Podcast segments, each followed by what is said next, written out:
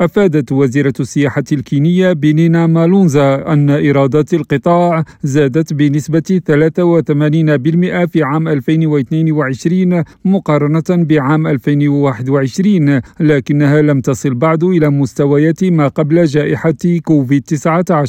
وخلال مؤتمر صحفي في نيروبي قالت الوزيرة أن الإيرادات فاقت 268 مليار شلن كيني مقابل 146 مليار شلن في عام 2021، وهو ما يمثل نموا بنسبة 83%.